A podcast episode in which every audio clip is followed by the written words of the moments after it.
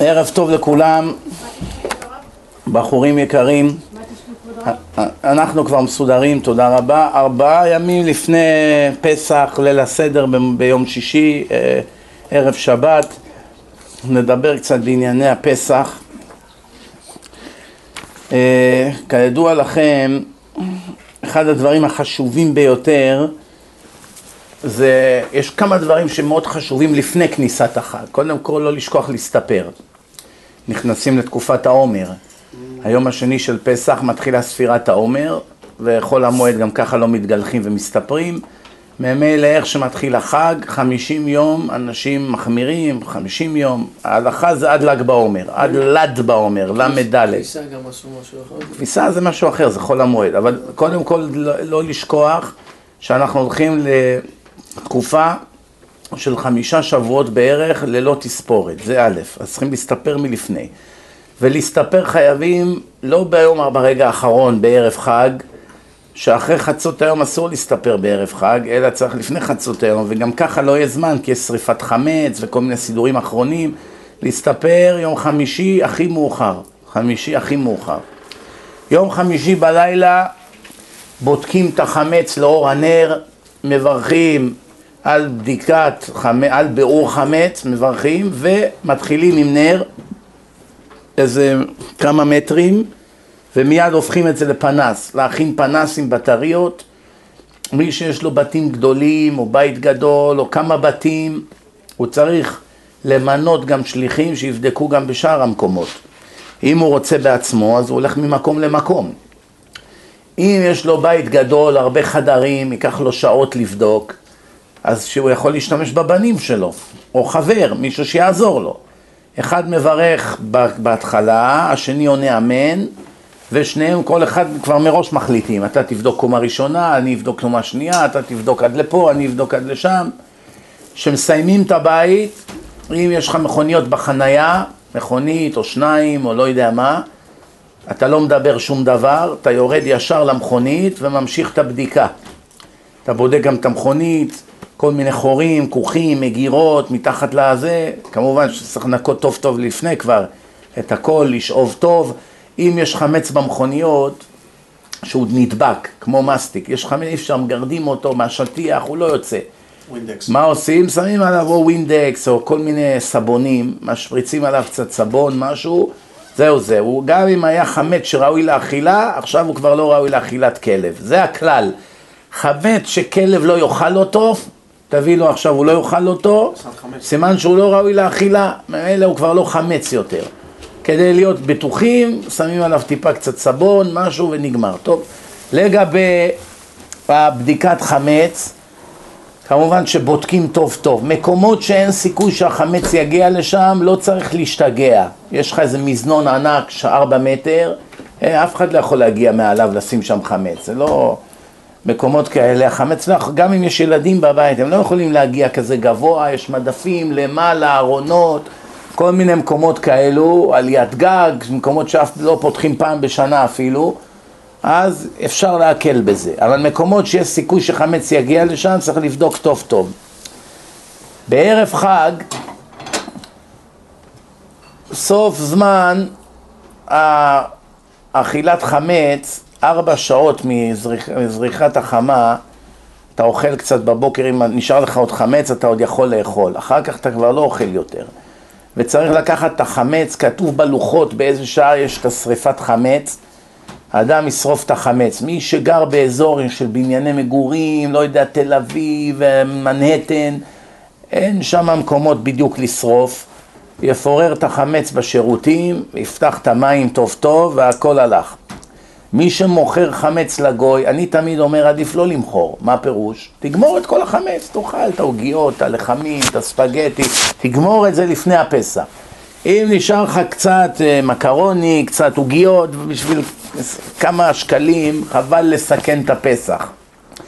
אבל אם יש לך הרבה בקבוקי וויסקי למשל, בקבוקי וויסקי יקרים, כל בקבוק 50 דולר, 100 דולר, 200 דולר, לא מסתבר שאדם יזרוק מאות או אלפי דולרים לפח, אז אחד שכבר במילא מוכר כאלה בקבוקים, אז הוא כבר יכול כבר למכור את כל שאר החמץ, כן, אין הבדל. אתה כבר משאיר כמה בקבוקי וויסקי, אז גם אם נשאר לך גם ופלים ועוגיות וכל מיני דברים כאלו, אז אתה יכול כבר למכור את הכל ביחד לגוי. איך מוכרים?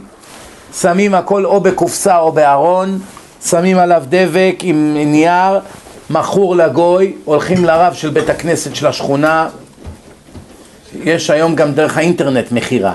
אתה מממן, ממנה את הרב למכור לך, אתה אומר בבית ברחוב כך וכך, בדירה כך וכך, בחדר כך וכך, בארון הימני מימין, שיש עליו פתק, מונח כל החמץ. אתה צריך לפרט איזה חמץ אתה מוכר לגוי, ובאמת שהחמץ הזה מכור לגוי. איך מתבצעת המכירה? הגוי נותן לרב מקדמה. הוא קונה את החמץ של כל תושבי השכונה, או כל חברי הקהילה, או כל חברי העיר, כן? הגוי נותן איזה כמה שקלים מקדמה, והוא אמור להביא עוד מיליון שקלים במוצאי פסח. נותנים לו שעה, פסח נגמר תשע בערב, תשע אפס אפס, הוא צריך לבוא עם שאר הכסף כדי לקבל את כל החמץ שהוא קנה. אם הגוי לא מופיע, מה קרה? נמצא שמעכשיו והלאה היהודי קונה ממנו חזרה את החמץ כי הוא לא הביא את הכסף. היה לו עד מועד זה וזה להשלים את המכירה. בינתיים כל הזמן הזה שהגוי נתן מקדמה, החמץ היה שלו. כי ב... יש כלל בתורה, כסף לא קונה, משיכה קונה. אני אסביר את עצמי. אם באת לחנות, נתת להם דולר מקדמה, והמכשיר שאתה קונה שווה 100 דולר. נתת לו דולר מקדמה, אתה אומר לו, המכשיר הזה שים לי אותו בצד, הוא שלי. ועכשיו בא מישהו אחר, אמר לו, אני אשלם לך על זה במקום 100 דולר, 120 דולר. והוא מכר לו את זה, אין לך שום טענה. למה? לא משכת את החפץ. זה ששילמת לא קנה לך את החפץ. מה קנה? אם עשית משיכה. למשל, אם זה מה שאתה קונה, אתה מגביה אותו, זה שלך. עכשיו, הוא שומר לך עליו בחנות. שתביא את שאר הכסף, הוא ייתן לך. אבל בעצם זה שלך. אם עכשיו תהיה שריפה בחנות וזה נשרף, אתה הפסדת, לא הוא. זה הלך לך. מובן? זאת אומרת, נתינת הכסף לא קונה, משיכה. הוא הסכים לתת לך את זה, הוא נותן לך את זה בהקפה. זה שלך כבר. אז החמץ שייך לגוי.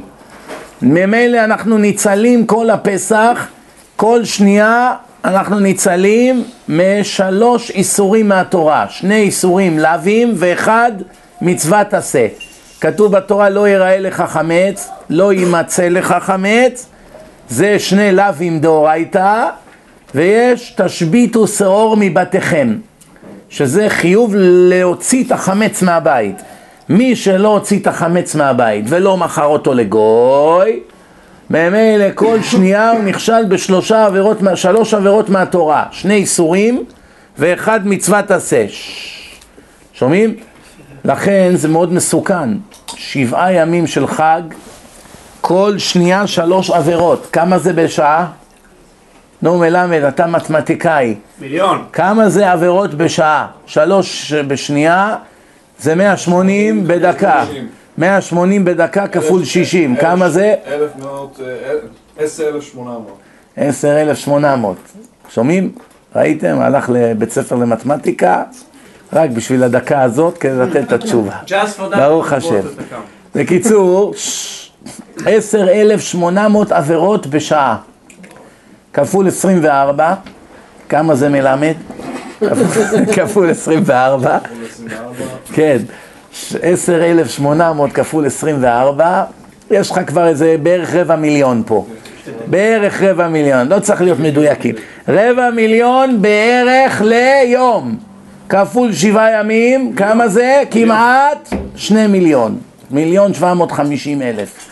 כמעט שני מיליון איסורים מהתורה בשבוע אחד של פסח על חבילה עוגיות מזופתת שהשארת בארון או איזה עוגיה, הנה העוגיה הזאת, ראיתם? תסתכלו טוב.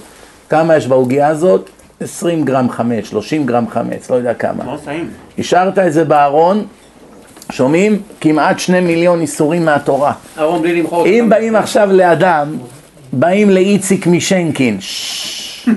אומרים לו, איציק, בוא תאכל חזיר איתי, בוא. מה יגיד איציק? לא. או שכן או שלא. רוב המקרים הוא יגיד לא. יגיד, מה, אתה לא מתבייש? אתה מציע לי חזיר, עוד לשבת פה במסעדה, לאכול את זה ברחוב? מה, אני לא יהודי? אבותיי לא נרצחו בגלל שהם יהודים? מה, אני עד כדי כך? הוא ייתן לך נאום, לא?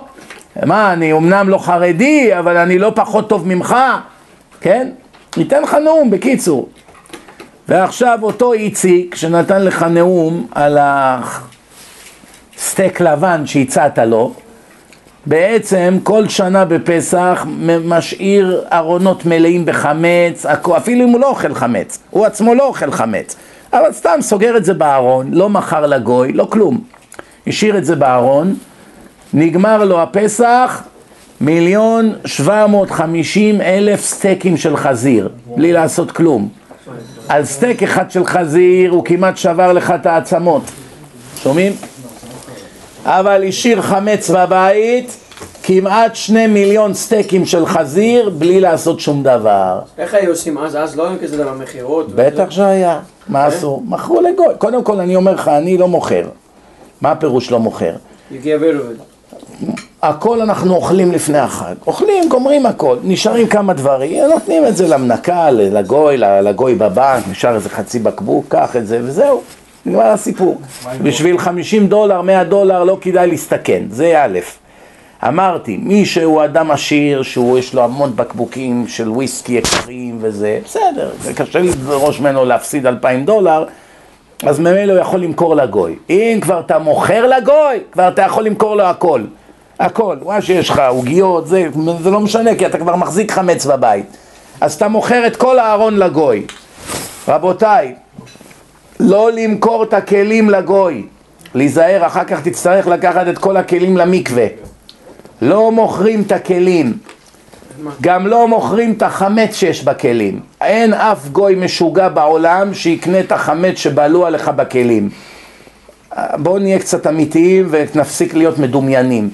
אם תמצא לי גוי אחד בעולם שתבוא אליו עם צלחת, צלחת מקרמיקה, צ'יינה, לא יודע, אתה בא אליו, מוחמד, בוא רגע, אתה רואה את הצלחת הזאת? שטפת אותה, יצא מהמדיח. מוחמד, אני רוצה עכשיו שתיתן לי 20 שקלים ותקנה את החמץ שיש בצלחת הזאת. אז מוחמד יגיד, איפה יש חמץ? תגיד לו, זה נבלע שאני כל הפעמים שאכלתי ספגטי ומקרוני, אז קצת מהשומן של הפסטה נבלע בתוך הצלחת. אז יש שם נגיד אולי רבע גרם חמץ בלוח בצלחת, תן לי עכשיו כמה שקלים, תקנה את זה. מה יגיד מוחמד? אלה היהודים השתגעו לגמרי. מה אתה... הבנתם? הוא לא יבין מה אתה רוצה בכלל. מה עם הכלים שיש לך בבית, כלים של, של, שלא של פסח, של כל ה-year round, ואתה סוגר את זה? זה אין בעיה, אמרתי לך, אתה שוטף את זה טוב טוב טוב טוב טוב, אתה משאיר את זה בארון ואתה שם על זה מדבקה, לא לפסח, זהו. את הכל צריך לשתוק? הכל צריך שיהיה נקי, שלא יהיה עליו חמץ ממש. אם אתה משאיר כלים בכיור עם חמץ עליהם ונכנס לא, לא, הפסח. הכל נקי, הכל נקי. הכל נקי נגמר, לא צריך למכור. מה שכן, לא צריך למכור פסמים, לא צריך למכור קוסמטיקה, לא צריך למכור קרמים, איפור, כל דבר שתגיש אותו לכלב והכלב לא יאכל או ילקק אותו, כאילו שהוא מתאווה אליו, אין, הוא לא נחשב חמץ. גם אם יש בקרמים האלה חמץ, נגיד ששמים את זה בזמן שמייצרים את זה, שמים בזה קמח, לא יודע מה, חמישה סוגי דגן, כיוון שזה לא ראוי לאכילה, זה נפסל מאכילה. ממילא אף אחד לא יאכל את זה. גם אם אתה שם את זה בגוף, וזה נספג בעור, וזה נכנס לך לתוך הגוף, זה רעל, זה לא אוכל, אף אחד לא, מי שאוכל את זה ימות. אמנם יש אשכנזים שמחמירים בזה, אבל עדות המזרח אין להם בכלל מה להחמיר בדברים האלה, זה לא דרך אכילה. אחרי ששורפים את החמץ, הדבר הכי חשוב, בכל הפסח, הכי הכי הכי חשוב, שבו הכל תלוי, הוא לבטל את החמץ, ביטול החמץ. בהגדות, כל הגדה שיש לך, יש את הנוסח, מה אומרים בזמן ששורפים את החמץ. מקומות של חרדים, יש להם מדורות בהשגחה של מכבה, שהם עומדים שם בכוננות, כל העיר מגיעה עם החמץ, זורקים את זה למדורה, שורפים את הכל. מקומות שאין איפה לשרוף, אם יש לך וילה ויש לך גינה משל עצמך, אתה יכול לשים לך קצת לבנים ולעשות לך מדורה ולשרוף בעצמך את החמץ. אם אתה גר בבניין של מגורים ואין איפה לזרוק, אז אמרתי, אתה יכול לפורר את החמץ בשירותים, לפתוח, אין שום בעיה. אחרי זה, אתה קורא מהאגדה, כל חמירא דאיכא ברשותי דחזיתה ודלא חזיתה, יש שם נוסח, ואתה צריך גם להגיד את זה בשפה שאתה מבין. כל חמץ שנמצא ברשותי, בין שראיתי אותו, בין שלא ראיתי אותו, יתבטל ויהיה כעפר הארץ. זאת אומרת, נגיד שיש איזה כמה עוגיות שהילד, התינוק, זרק באיזה פינה ולא בדקת.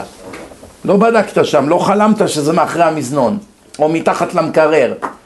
ועכשיו איזה, פתאום אתה מוצא את זה אחרי הפסח. וואו, כל הפסח היה לי חמץ גמור. אם עשית את הביטול, אין שום בעיה. אתה לוקח את העוגיות האלה שמצאת אחרי פסח, זורק אותן לפח.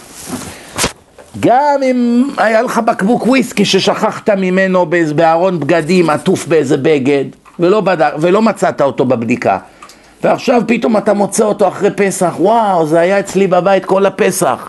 אין בעיה, אתה, אתה מאבד את הבקבוק הזה, אתה חייב לאבד אותו. אם תמכור אותו לגוי, או שתאכל אותו, או תשתה אותו, יוצא שכל הביטול היה שקר. וואו. כי אמרת שכל החמץ שיש לך הוא כעפר. מה אתה עכשיו שותה את זה לחיים? סימן שהביטול היה שקר. לכן אחרי שאמרת כל החמץ שנמצא ברשותי, כל חמץ שתמצא בבית אחרי שאמרת את הביטול, אתה חייב להתייחס אליו במאה אחוז כאילו שהוא חול, עפר. מה עושים עם חול? זורקים אותו לפח. מובן? בליל הסדר יש לנו ארבע מצוות, שניים דאורייתא, שניים דרבנן. שני מצוות מהתורה זה אכילת מצה ומצוות סיפור יציאת מצרים. אדם שיש לו בנים ובנות, הוא מספר לילדים בשפה שהם מבינים. מבינים עברית, מדברים איתם עברית. אנגלית, אנגלית. כל שפה שהילדים מבינים, חייבים להסביר להם בשפה שהם מבינים. תדבר בשפה שהם לא מבינים. למשל פה באמריקה, תקרא מהגדה בעברית, תתפלפל עם כל מיני תלמידי ישיבה שיושבים אצלך בשולחן ליל הסדר, והילדים הקטנים הם אמריקאים, הם לא מבינים עברית, לא יצאת לידי חובה. כתוב בתורה, והגדת לבנך. כן? הבן שלך, והוא גם ישאל אותך ואתה צריך לענות לו, זאת אומרת כל ההגדה צריכה להיאמר בשפה שהם מבינים. כמובן, אנחנו מתקדמים וקוראים מההגדה את כל הקטעים שיש בהגדה בעברית, ואחר כך עוברים לדבר בשפה שהילדים מבינים. אם יש אורחים שמבינים עברית אבל הילדים הקטנים לא מבינים, האורחים פחות חשובים מהילדים. אין מצוות חיוב סיפור יציאת מצרים לאורחים.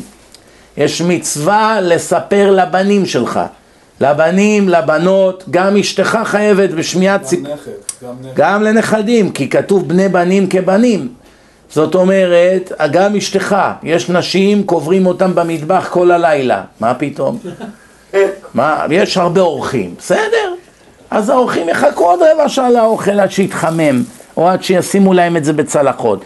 בזמן שמתחילים לספר את סיפור יציאת מצרים, לפחות חלקים מזה, שהאישה תשב בשולחן ותשמע, כי יש, היא גם כן מחויבת לשמוע את סיפור יציאת מצרים. דבר נוסף, אז אמרנו, יש ארבע מצוות. שניים מהתורה, שזה אכילת מצה, תכף נסביר, ושניים, מדר... ושניים מדרבנן. אכילת מצה וסיפור יציאת מצרים זה מהתורה, ואכילת מרור וארבע כוסות של יין זה מדרבנן. עכשיו, יין, כדאי מאוד שיהיה רק יין, בלי מיץ ענבים, למי שיכול, מי שיהיה שיכור ויתעלף ויקיא וירדם, אז זה לא שווה, יצא שכרו בהפסדו, כן? אז שישים חצי יין, חצי מיץ ענבים. מי שגם חצי יין, חצי מיץ ענבים קשה לו, אז שישתה רק מיץ ענבים. אבל דבר אחד תדעו, כדי לא להתמוטט מארבע כוסות, אל תקחו כוסות של גוליית, כאלה כוסות. כוס, הכוס הזה, כוס הזאת זה כמו שלוש כוסות במכה. יש כוסות זכוכית קטנות מאוד, שיש בהן 3.2 אאונס. כמה זה? 86 גרם. 86 גרם. כוס של 86 גרם. עובדיה זה שלוש ארץ, 81. 81. אני אומר כדי להיות בטוח. 90 something. 86 גרם זה שיטת רבי חיים נאי, זו השיטה המקובלת. יש שיטת החזון איש, זה יוצא 150 גרם. 150 גרם. מי שמחמיר, זה אשכנזים הבני ברקים, שהם הולכים בשיטת רבם החזון איש, שהיה גאון עולם, שהוא חידש חידוש שהשיעורים הם יותר ממה שחשבו, אף על פי שבמשך אלף שנה כולם השתמשו בשיעורים הקודמים, פתאום החזון איש עשה חישובים ועשה כל מיני מדידות והחליט שהשיעורים הם יותר גדולים ממה שחשבו. מי שהולך בשיטתו, יבושם לו. אבל אנחנו, במיוחד הספרדים, כפי שיטתו של הרב עובדיה והרב בן ציון וכל גדולי הספרדים עד הרמב"ם, אף אחד אצלנו לא נהג יותר, אצלנו כוס גימטריה 86, זה הכוס, 86 גרם. חצי 3.2 אאונס, שזה כוסות ממש קטנות, זה למשל כבר נחשב כוס גדולה. פה יש הרבה יותר מ-3.2 אאונס, אולי יש חמש, זה שיטת החזון איש, לפחות, אם לא יותר. זאת אומרת, אם הכוס היא, נגיד, כמעט חצי מזה, זה כבר מספיק. אז אם ת- ת- תעשי כוסות קטנות וצרות, שהן לא כל כך מכילות הרבה, אז אין בעיה לשתות ארבע כוסות יין, כי הכוסות הן קטנים. אבל אם אתה מביא כוסות של גוליית, מביא את העציץ, שותה בעציץ, כן? אז עכשיו, ברור, ברור, זה בקבוק יין שלם כל כוס. אז חכם עיניו בראשו, עדיף יין בלבד בלי מיץ ענבים. עדיף כוס קטנה של 3.2 אאונס או 86 גרם ומעלה, אבל ש... כלומר שכוס היא תכיל בתוכו לא יותר מדי יין, ותשתה רק יין, וגם יין שלא רובו מים וסוכר. יין, לפי הרמב"ם, להחמיר דווקא יין בלי סוכר. שלא, אין לו תוספות. לא הוסיפו לו דבש, סוכר, כל מיני דברים. וגם יין שלא מערבבים בו יותר מדי מים. למשל, לשיטת ההשגחה של האשכנזים, יש הרבה מים בתוך היין, והם עדיין מברכים על זה בורא פרי הגפן. פעם חכם עובדיה יוסף זצ"ל להשתתף בחתונה שמסדר הקידושין שם היה רב אשכנזי, והרב האשכנזי נתן לו את הכוס יין לברך בחופה, והרב עובדיה יוסף לעיני כולם הימם את כל האשכנזים שהיו באולם, ובירך על היין שלהם בורא שהכל נהיה בדברו. והאשכנזים הסתכלו, הגפן, הגפן! אמר להם, זה לא גפן, זה שהכל נהיה בדברו. מה שורש המחלוקת? אם הרוב מים, אף על פי שיש לזה טיים של יין, כי אפילו יש לך 49 אחוז יין ו-51 אחוז מים, זה עדיין הטעם שלו של יין. זאת אומרת, זה הטעם הוא של יין. רק מה, הרוב מים. אז אומר הרב עובדיה, הרוב מים זה שהכל נהיה בדברו. מה אומרים האשכנזים? מה, הם לא יודעים שזה רוב מים? הם גם יודעים. אלא הוא לא שינה מטעמו. בסופו של דבר, בן אדם, איך קורא לזה? מים או יין? יש כאן קצת יותר מים, מים מיין, אבל איך בן אדם קורא לזה? הוא קורא לזה יין, הוא לא קורא לזה מים. זה בערך שורש המחלוקת פלוס מינוס. מה שלא יהיה, בליל הסדר לא כדאי להיכנס לספקות. אם אתה יכול להשיג יין שלא מעורב בו הרבה מים, כמעט כל העיינות הם מועלים אותם עם קצת מים, 10 אחוז, 12, 15, 20, 30, תלוי. שזה כשר גם לשיטת הספרדים והבית יוסף, לארבע כוסות, אין שום בעיה. אז אתה יכול לקחת כוסות קטנות ולשתות. לא השגת, אין לך, קשה לך לשתות יין, גם יוצאים לידי חובה בסוף במיץ ענבים. בסופו של דבר, מי ששתה ארבע כוסות מיץ ענבים, גם כן, אבל לא של טרופית, שזה צבעי מאכל, ענבים אמיתיים, כן.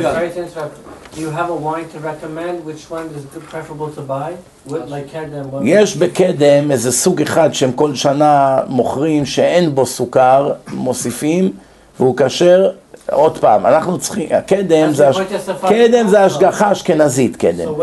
בארץ אין בעיה, בארץ יש השגחה של ספרדים. כתוב על זה מפורש, כשר לספרדים לארבע כוסות. אנחנו, אנחנו קונים מהחסידים יין שהם מכינים בבית. אין בזה בכלל מים ואין בזה סוקר. וזה לא מבושל. Where do you buy it? אז חסידים מוכרים, במונסי, בבני What ברק. is, it, what is the company called? Is there No company, homemade. homemade wine? Homemade wine. We're gonna ask who has כן. רגע, מיץ ענבים נחשב? אמרתי, בדיעבד, אם אתה שתית מיץ ענבים, יצאת לידי חובה. טוב, בואו נתקדם. רגע, יש- יש גם עדיפות ליין אדום ולא יין לבן. יין אדום, ודאי, טוב שהזכרת את אה, זה. כן. דווקא יין אדום, כן, יין אדום. אז ברטנורה לא נחשב? אני לא יודע, אני לא מכיר את כל הסוגים. צריך לשאול מישהו שמומחה ליינות. מומחיות ביינות זה לא התחום שלי. איך מתחיל הסדר? קדש ורחץ, כולם שרים ביחד.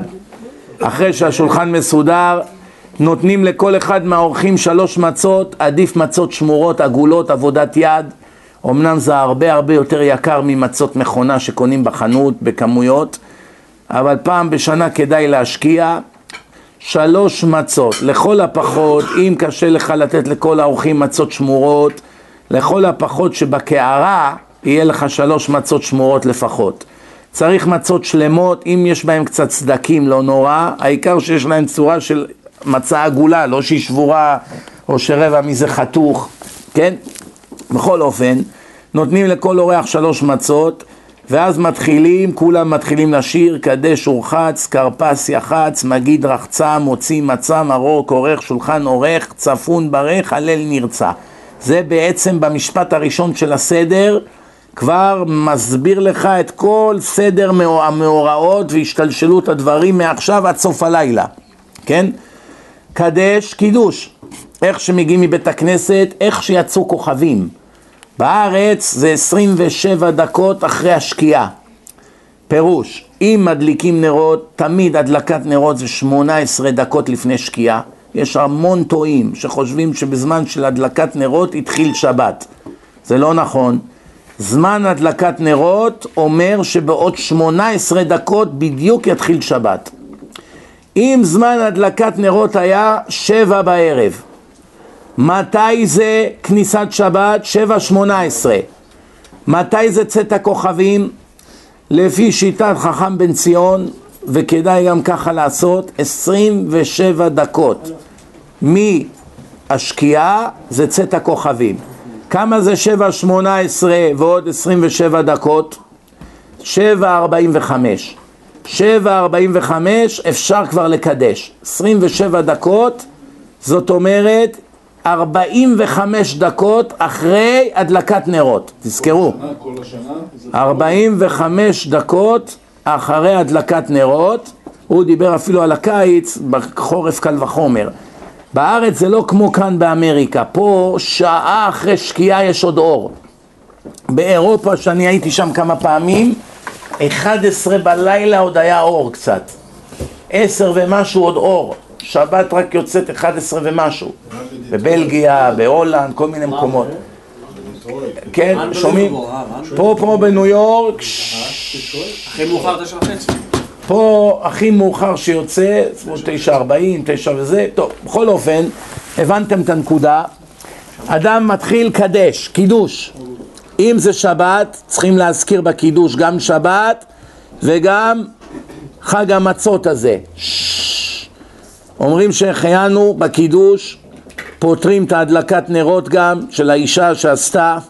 אם יש לך בגדים חדשים שאתה לובש, בקידוש אתה אומר שהחיינו, אתה פותר את הכל. חולצה חדשה, עניבה חדשה, חליפה חדשה, כל מה שקנית חדש נפתר בקידוש, בשהחיינו. אחר כך מתחילים ורחץ, נטילת ידיים בלי ברכה. למה? זה בשביל הכרפס. אוכלים סלרי, חתיכה קטנה מאוד, משהו כמו כזאת חתיכה. פחות מכזית של סלרי. טובלים אותו בחומץ או במי מלח ואוכלים אותו אחרי שמברכים בורא פרי האדמה וכולי. אחר כך יש לנו יח"צ, שלוש מצות, לוקחים את המצה האמצעית, שוברים אותה באמצע. לפי הקבלה צריך לחצות את המצה בצורה של ו' וד'. למה? בזמנם המצות היו כמו של התימנים, שזה כמעט כמו פיתה, זה רך, אז אפשר לעצב את החיתוך, אתה חותך לפי איך שאתה רוצה, כי זה רך. אבל המצות שלנו שהן כמו קרקר, איך שאתה שובר זה ישר נשבר.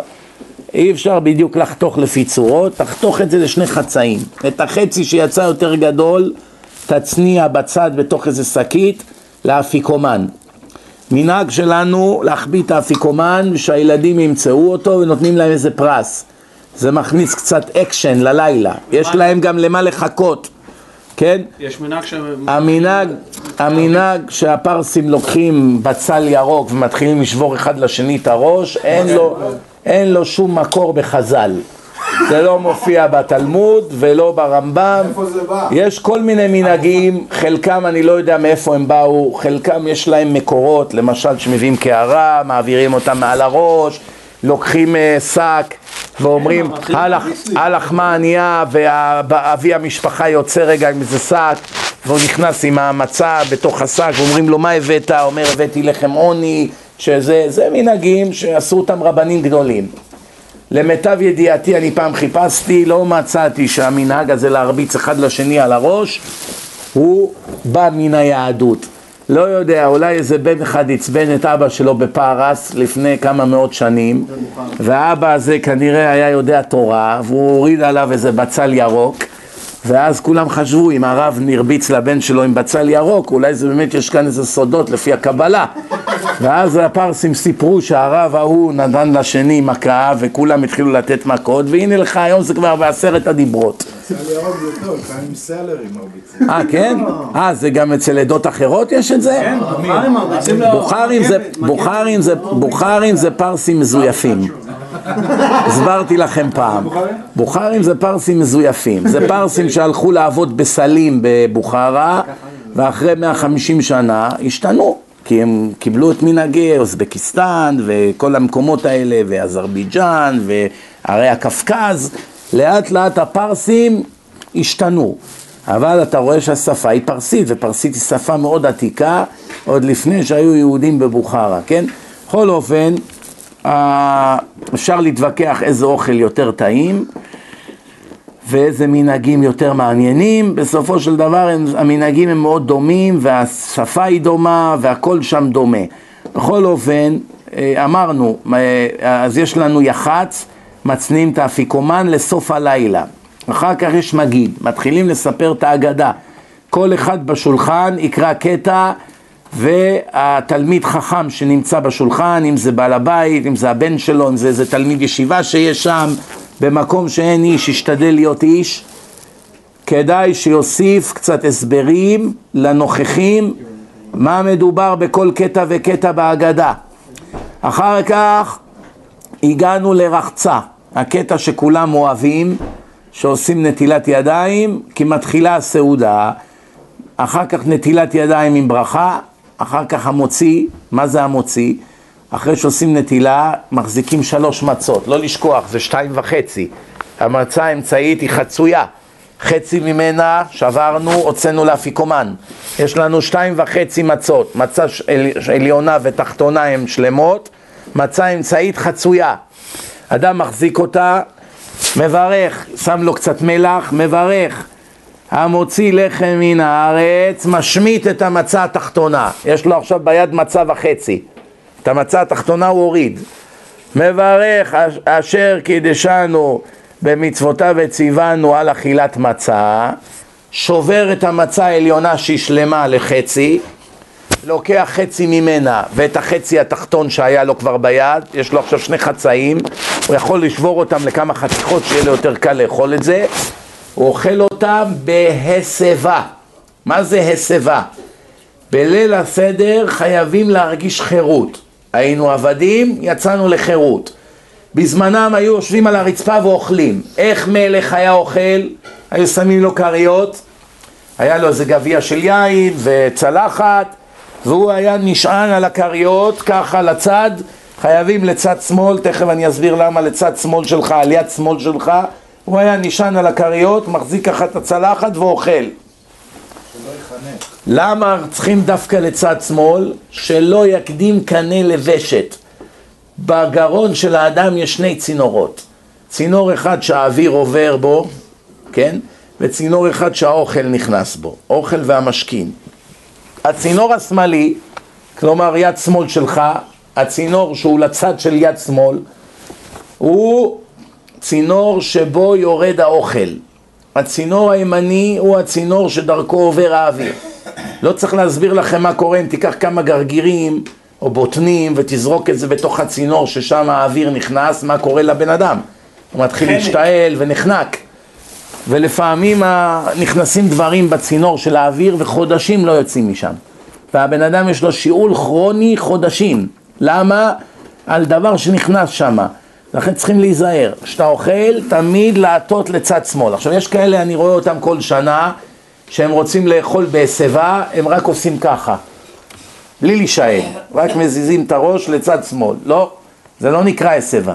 הסבה, אם יש לך כיסא שיש לו שני ידיות מהצד, שים עליו איזה כרית, שים ככה רגל על רגל כמו מלך, תישען על הכרית, תחזיק את הצלחת, תאכל ותשתה כל השתייה של כוסות היין וכל אכילת המצה בליל הסדר חייבים להיעשות בהסבה.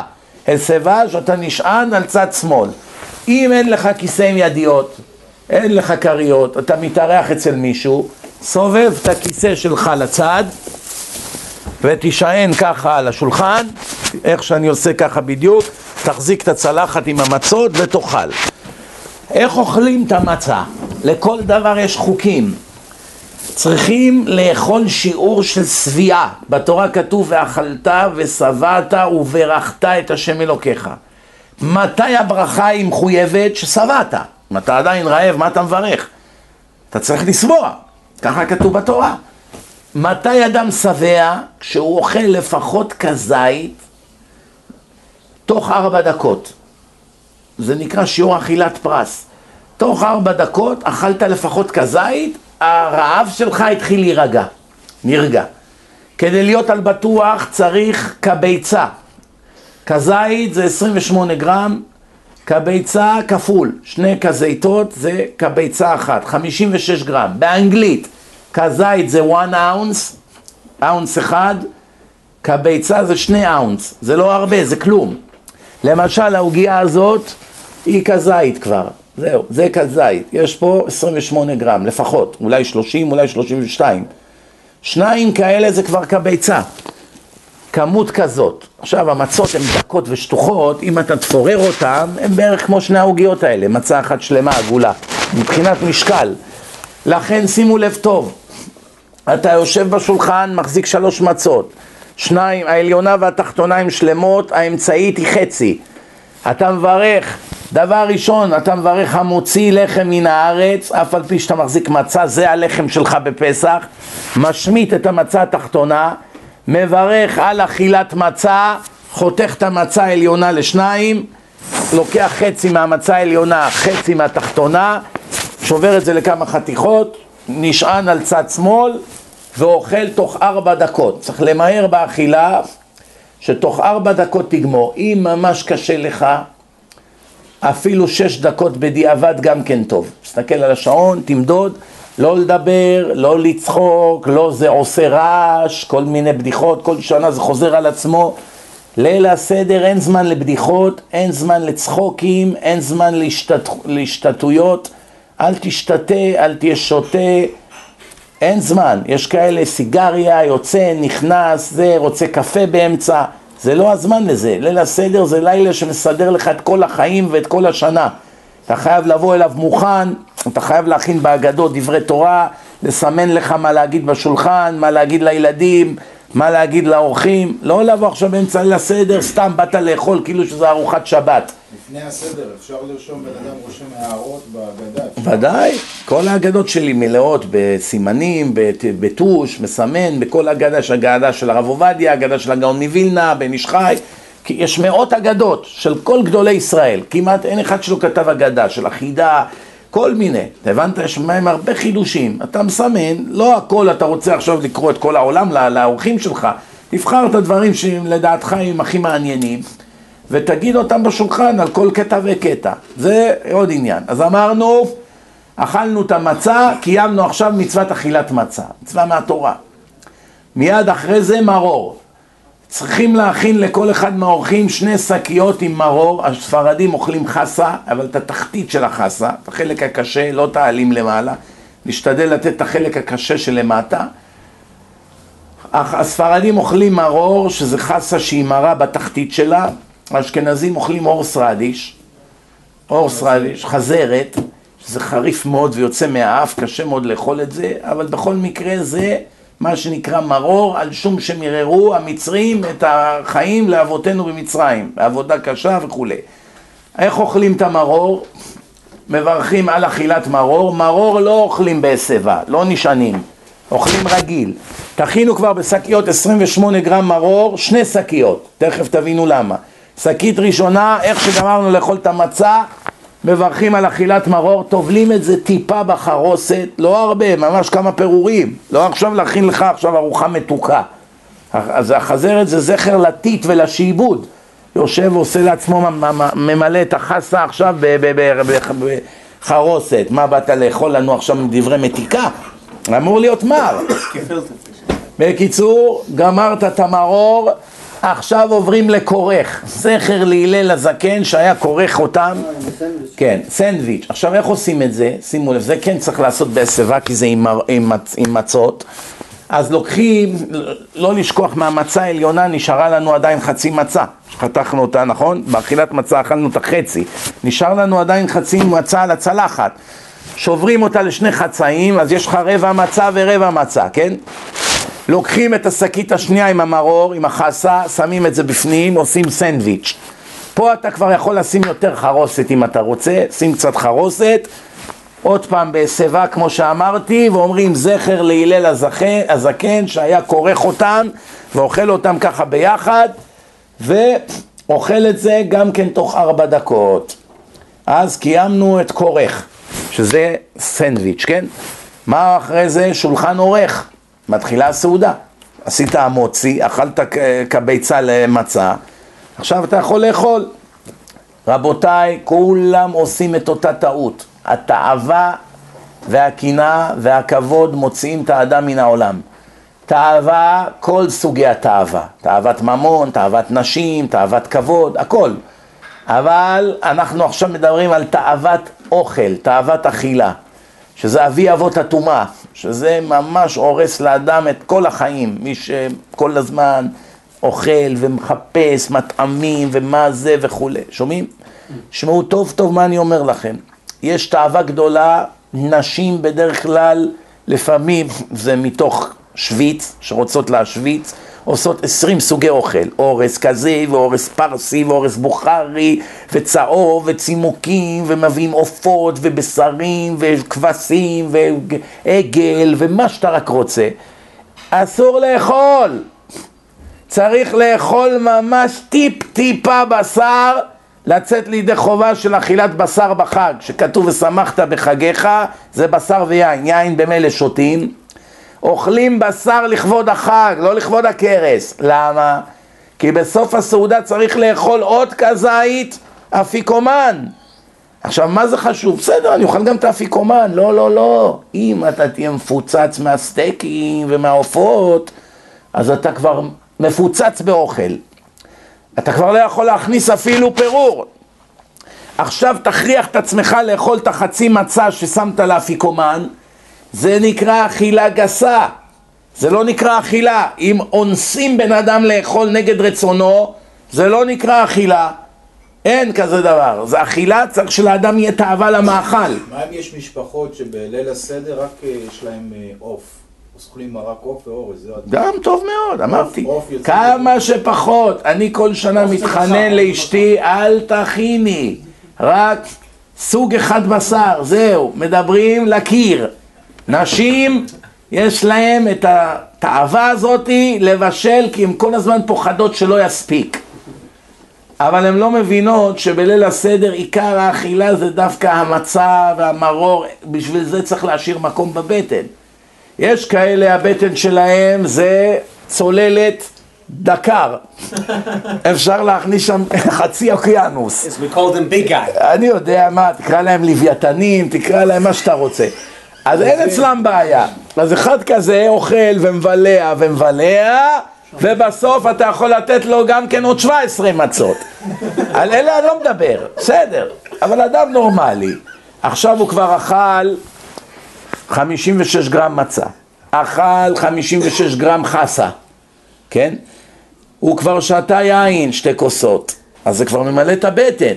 עכשיו אוכל איזה חתיכת בשר דשנה, אולי איזה כף שניים אורז, אם הוא ספרדי, ואם זה אשכנזי זה תפוחי אדמה, והוא כבר מפוצץ, ועוד מעט הוא יאכל עוד, עוד חצי מצה שלמה. שיחכה, לא?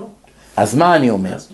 העיקר שתבוא לאפיקומן שאתה עוד תאב לאכול אותו.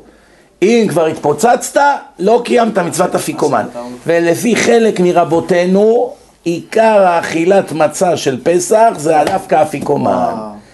עכשיו תשמעו טוב, יש עוד כלל, שאוכלים את האפיקומן, אסור אחרי האפיקומן לאכול שום דבר. מה הפירוש? עכשיו בא לך קינוח, עוגת קצפת עם דובדבנים, אבטיח, אננס, לא יודע מה. אסור. למה אסור? כיוון שזה לוקח את הטעם של המצה. אתה צריך לגמור את הסדר עם טעם של מצה בפה. זה מה, שכות... זה מה שאומרים, אין מפטירים. מה זה אפיקומן? זה המצה הסופית שאנחנו אוכלים בסוף הסעודה, הפטרה זה הסוף, כמו עליית מפטיר, ושגומרים את הקריאה, הפטרה זה סוף, סיום. אז עכשיו אין מפטירים, אפיקומן, משמע אחרי שאכלתי אפיקומן, אחרי אפיקומן זהו, זה סוף האכילה. מי שיבש לא סובל, אתה יכול לשתות מים, שום דבר אחר, לא קולה, לא כלום, מים, קצת מים, זה עוד משאיר את הטעם של המצה בפה. אז אמרנו, עכשיו צפון, מה זה צפון? זה אפיקומן. גמרת את הסעודה, מביאים את החצי מצה ששמת לאפיקומן, כן? אחרי שהילדים חיפשו ומצאו ונתת להם כבר את הפרס והבטחת להם את הפרס, עכשיו אתה לוקח את המצה, עוד פעם, תוך ארבע דקות, בהסבה. יש לך עכשיו חצי מצה, עדיף מצה שלמה לאכול. כביצה. קשה לך, תאכל לפחות כזית, שזה 28 גרם, שזה חצי מצה עגולה בדרך כלל. אם אתה יכול, תשלים, תאכל מצה שלמה. ככה אכלת בהתחלה מצה שלמה, כן, 56 גרם, וגם בסוף 56 גרם. כי יש שיטה שהאפיקומן זה דווקא אכילה אמיתית. ואז אתה רוצה לאכול כביצה, לא כזית. טוב, קשה לך? לפחות את החצי מצה אתה חייב לגמור. בהסבה תוך ארבע דקות. גמרת, קיימת עכשיו את מצוות אפיקומן. מה עכשיו עושים? אמרנו זה צפון, צפון זה שהצפנת את האפיקומן, הכבאת אותו. עכשיו ברך, ברכת המזון, זה כוס שלישית. שוטפים את הכוס, ממלאים אותה, עושים ברכת המזון על כוס. גמרת את ברכת המזון, מסתובב עוד פעם לצד בהסבה, תמיד תשים צלחת מתחת שהעין לא יישפך לך על הבגדים. אני נותן לכם גם טיפים מהצד, מניסיון של הרבה שנים. קח לך צלחת, שלא החולצה שלך תתמלא ביין אדום. בקיצור, שים צלחת מתחת לכוס, בהסבה, כוס שלישית, מיד איך שסיימת את ברכת המזון, במכה אחת אתה גומר אותה. שלוש כוסות מאחורינו. עכשיו מה? הלל. מתחיל עכשיו ההלל. ממלאים כוס רביעית. ביינות צריכים לדעת, האדם צריך למזוג לחברו. ראובן, שמעון, לוי, כולם יושבים ככה בשורה. ראובן ושמעון, ראובן מוזק לשמעון, שמעון מוזק ללוי. אחר כך יש לך את לוי ויוסף, לוי מוזק ליוסף, יוסף ללוי. מה קורה אם יושבים לך בשולחן מחללי שבת? אתה צריך לחשוב על זה מראש. מחלל שבת שהזיז את היין, צריכים לשפוך אותו לשירותים. מה עושים? לכן צריך לשאת, לתת להם יין מבושל. מיץ ענבים הוא תמיד מפוסטר. מחממים אותו בטמפרטורה של מינימום 80 מעלות צלזיוס, כדי להרוג את כל החיידקים שיש שם, ולכן אתה יכול להשאיר אותו חודשים על המדף בסופרמרקט. אם לא היו מחממים אותו במעל 80 מעלות, תוך יומיים שלושה הוא היה מעלה עובש ומתפוצץ הבקבוק, מרוב שזה היה מתקלקל. אתה רואה שמיץ ענבים אף פעם לא מתקלקל, זה יכול להיות שנה בסופרמרקט על המדף, כי הרגו בו את כל החיידקים וסגרו אותו. אז ממילא יש לו דין של מבושל. אז מיץ ענבים אין בעיה שחילוני יזיז אותו. יינות, צריך לבדוק מראש שכתוב עליו מבושל. יש יינות לא כתוב כלום, סימן שזה לא מבושל. ויש ינות שכתוב לא מבושל, גם מזה צריך להיזהר. ואם נגיד שלא התכוננת, אין לך ינות מבושלים, אין לך. ויש לך כמה חילונים, תושיב חילוני עם חילוני. שני חילונים, מין מצא את מינו פה, שני חרדים, מין מצא את מינו פה. שומעים? בעל ואישה יכולים גם לזוג אחד לשני. אז הבעל הבית צריך למזוג להם? לא, האורחים מוזגים אחד לשני. לפעמים יש מציאות שאורח אחד ימזוג לשניים, זה שמימינו זה שמשמאלו, כן? לא נורא, העיקר שמוזגים לך כאילו שאתה מלך. שומעים? טוב. אז עכשיו מתחילים להגיד את ההלל, כוס רביעית, את כל ההלל, הללויה וזה, ובצאת ישראל ממצרים, בית יעקב מעם לועז, כל ההלל, כן? מסיימים את ההלל, תמיד טוב לשיר את ההלל כולם ביחד.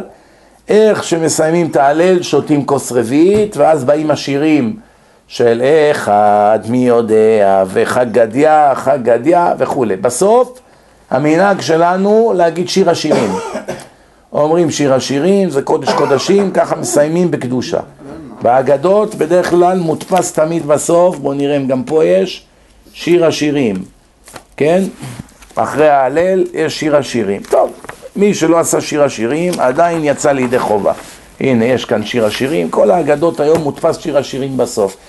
זה תמצית של ההגדה. בואו ניתן כמה דברי תורה ובזה נסיים, כמה טיפים שהאדם צריך לדעת אותו בזמן שמבצעים את... אה, אמרנו, כל המרבה לספר ביציאת מצרים הרי זה משובח. מי שלא יודע את כל הפסוקים בתורה וכל המדרשים על יציאת מצרים, אין לו מה להגיד, שיגיד הלכות פסח. הוא יכול לקרוא הלכות פסח, יכול, קח את הילקוט יוסף, קח אור לציון, קח מה שאתה לוקח, שול, קיצור שולחן ערוך, תקרא הלכות פסח. גם זה יוצא לידי חובה. כמובן שזה לא טוב, עדיף להגיד את סיפור יציאת מצרים. מדרשים, חידושים, גאון מווילנה, רמב"ן, כל מיני רש"י, גמרות, כמה שיותר יותר טוב. אבל נאמר שאין לך הרבה ידע, תגיד הלכות. תגיד מה, כל מיני הלכות, לפעמים בהגדה גם מופיע הלכות, תקרא הלכות. מדרשים, מדרשים. אה, פסוקים על יציאת מצרים, פסוקים. אם עדיין אין לך, קח חומש, תלך פרשת בו, פרשת בשלח, שם יש המון רש"י שמסביר את הפסוקים, פרעה, משה וכולי. אז, אז, אז אתה יכול להגיד משם המון דברים על יציאת מצרים, זאת אומרת לא חסר ברוך השם. טוב, דבר נוסף, תדעו לכם דבר אחד, ככה, בעת אמירת ההגדה לא, יוש... לא אוכלים ושותים. אין זמן עכשיו לקולה ותביא לי את זה ותביא לי בירה, עזוב אותך מזה, בירה זה חמץ, כן, אבל יש כבר היום, יש בירה כשר לפסח גם, כן. בכל אופן, עזוב אותך ממאכלים ומשתייה, עכשיו אתה עסוק באמירת ההגדה, כן? לא לדבר שום דבר בלילה הזה מדברים שלא קשורים לפסח, רק סיפור יציאת מצרים. לא להתלוצץ, לא בדיחות, לא חכם חנוכה ולא שום דבר. רק דברי תורה וקדושה. מי שרציני בלילה הזה, מי שמקפיד, יהיה לו סדר כל השנה. שומעים? אף על פי שבאמת מצוות אה, סיפור יציאת מצרים מן התורה אין לה שיעור. מה פירוש? מספיק שדיברת שתי דקות, כבר יצאת לידי חובה.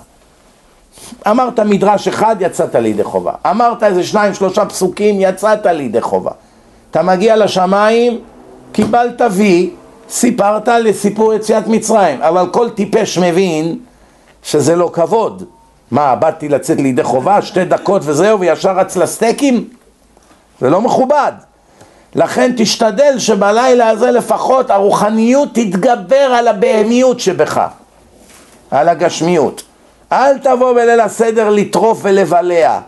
תבוא להגיד כמה שיותר דברי תורה. האגדה משבחת את החכמים שכבר הגיע הבוקר, כבר זמן תפילת שחרית והם עוד היו שקועים בתוך ליל הסדר. כל הלילה דיברו דברי תורה ואלה רבנים שידעו את כל התורה בעל פה. לא היה משהו לחדש להם. רבי עקיבא, רבי אלעזר, הם ידעו את כל התורה, מה, מה הם כבר יכלו לחדש? אלה דברים שהם ידעו אותם בזמן שהם ישנים. אלא מתוך הכרת הטוב לקדוש ברוך הוא, ישבו ודיברו והתפלפלו. דבר נוסף, שמספרים, צריך להראות התלהבות. אם הילד שלך רואה שאתה קורא את זה יבש, כשאתה קורא ספורט ושטויות וכדורגל וההוא נתן בעיטה מימין וההוא הגביה וזה מלך השערים, העיניים שלך יוצאות מרוב התלהבות. אבל כשאתה מדבר על זה שהשם הציל אותנו משואה נצחית שהיינו עובדים לנצח נצחים בחמישים שערי טומאה במצרים, פתאום אתה, נו נו, אתה, הסטייק כבר מוכן האוכל? מוכן? תגמור, משה תגמור מהר, רעבים.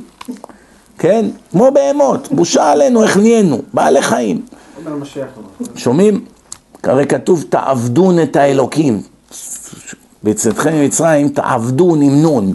מה זה הנון הזאת? רמז שהייתם עוד שנייה שוקעים בחמישים שערי טומאה. נון זה חמישים בגימטריה. אוטוטו הייתם כבר שוקעים בחמישים שערי טומאה, גאלתי אתכם ברגע האחרון. שומעים? תדעו לכם שעיקר הסיפור של יציאת מצרים זה לילדים שלך, אני חוזר על זה, לא לאורחים. יש לך אורחים חשובים, זה לא משנה, אם הרב הראשי מתארח אצלך. הלילה החיוב מהתורה והגדת לבנך ולגרום לילדים לשאול שאלות. יש כאלה אומרים לילדים, מי שישאל שאלות טובות, כל שאלה ניתן לו, אני יודע מה, 20 שקלים, לא יודע מה. מתנה לכל המועד. שווה להם. למה הילדים מתערבים בסדר? כדאי לתת לילדים לישון ערב חג, שעתיים שלוש, שלא ירדמו לך בתשע בערב, עוד לא גמרת קידוש, הוא כבר נוחר לך בכיסא. הבנתם? כי עיקר המצווה היא לספר להם. מי שיש לו בנים נשואים ויש להם ילדים והם מתארחים אצלו, הבן שלך הנשוי צריך לספר לבנים שלו את סיפור יציאת מצרים. אצלך בשולחן, אתה תדבר לאורחים ולכולם, והוא גם יספר לילדים שלו בשפה שהם מבינים. כמו שאמרתי, גם הנשים, הבחורות, חייבות בסיפור יציאת מצרים. לא לקבור את אשתך במטבח בין סיר אורז לסיר עוף. אלא ימתינו האורחים, לא נורא, יש זמן, יש לפחות ארבע שעות לליל הסדר. למה אני אומר ארבע שעות? כי צריכים מאוד מאוד להשתדל את האפיקומן לגמור לפני חצות הלילה, שעכשיו זה בערך אחד בלילה, חצות הלילה של יהודים, כן? עכשיו בתקופת הקיץ מתקרב, בערך אחד בלילה. אם תאכל את האפיקומן לפני אחד בלילה, אתה מסודר. התחלת תשע, גמרת אחד, ברוך השם. אתה יכול אחרי זה להמשיך. מדרשים, הלכות, סיפור יציאת מצרים, כן, אין בעיה. העיקר שאת האפיקומן סיימת לפני חצות הלילה. אחרי זה תגיד הלל, תשיר, אחד, אחד מי יודע, חגדיה, תגיד עוד דברי תורה, תגיד שיר השירים, כבר יש שתיים בלילה, אין בעיה.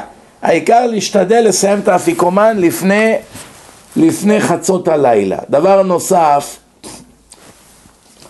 אנחנו אומרים לעניים, כל דצריך, כל דכפין, יבוא ו- ויפסח, יבוא ויכול, כאילו יתה ויכול, הכוונה ייכנס ויוכל, צועקים לעניים, כולכם מוזמנים, ואומרים לו, היי, מי שעני ואין לו איפה לאכול, הבית שלי פתוח בפניכם, אבל תדעו לכם שאני נותן לכם לחם של עניים. מי יבוא? אף אחד לא יבוא. מה זה הלחמה ענייה? תצעק לעניים, יש פה סטייקים, יש פה סושי, אז ירוצו. אתה אומר לו, יש לו לחם עוני, הוא אומר, זה יש לי גם בפח. כל יום אני אוסף בפח לחם עוני יבש. אז מה הסוד פה שאומרים בהגדה? כל דכפין, כל דצריך. מה זה? אלא יש גמרא בבבא מציע עמוד פ"ג, כאשר שלח רבי יוחנן בן מתיה את בנו לסחור לפועלים, הזהירו שלא יקבע להם שייתן להם גם סעודה. אל תגיד להם שתיתן להם סעודה, תגיד להם אני אתן לכם קצת אוכל. בלי לפרט סעודה, סעודה זה משהו חשוב, למה? כי אם אתה תגיד להם סעודה, כל מה שתיתן להם לא יצאת לידי חובה. למה? שהם בנים של אברהם, יצחק ויעקב, בני מלכים.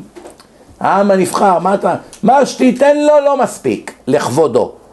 לכן אל תתחייב, אותו דבר פה. אני מזמין אני. כדרך אגב, מצווה שיהיה לך לפחות אני אחד בשולחן. יש כאלה מזמינים רק עשירים. לא נאה לו לשבת בחברת עני. מה הרווחת? כל החג זה דווקא לארח עני. אתה מצהיר כל עני יבוא ומוזמן ואין לך אף עני בשולחן, רק עשירים הזמין. מה זה עני? יש כאלה אומרים, כבוד הרב, אני לא מכיר אף עני. אני גר בשכונת יוקרתית, כולם וילות פה, משפחה, ברוך השם, כל האחים הצלחנו. לא מכיר עניים. אין לי בעבודה עניים, אין, אין לי, מה אני סתם אביא על אדם זר? תביא תלמיד ישיבה. אפילו שהוא לא בהכרח עני, אולי הוא בא מבית בסדר, אבל תלמיד ישיבה אין לו כסף בשביל עצמו, הוא לומד. תביא חייל. חייל גם כן עני, מה, מה משלמים לו כבר בצבא? הבנתם? אפילו שאבא שלו נותן לו דמי כיס ברמה מכובדת, זה לא שלו.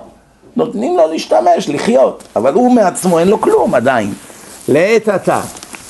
לכן אנחנו אומרים לעניים, אל תבנו עלינו יותר מדי. צדיקים, הגמרא אומרת, מדברים מעט ועושים הרבה. רשעים מדברים הרבה ואפילו מעט אינם עושים. אתה לא רוצה להיחשב רשע, לצעוק, ניתן לכם סעודת מלכים, בסוף אתה נותן לו ארוחה רגילה, מה? כל בית יש לפחות ככה. אלא מה? אתה אומר לו, בואו תאכלו ארוחה של עניים, זכר ללחם שאכלו אבותינו במצרים, ואז אתה נותן לו ארוחה כיד המלך.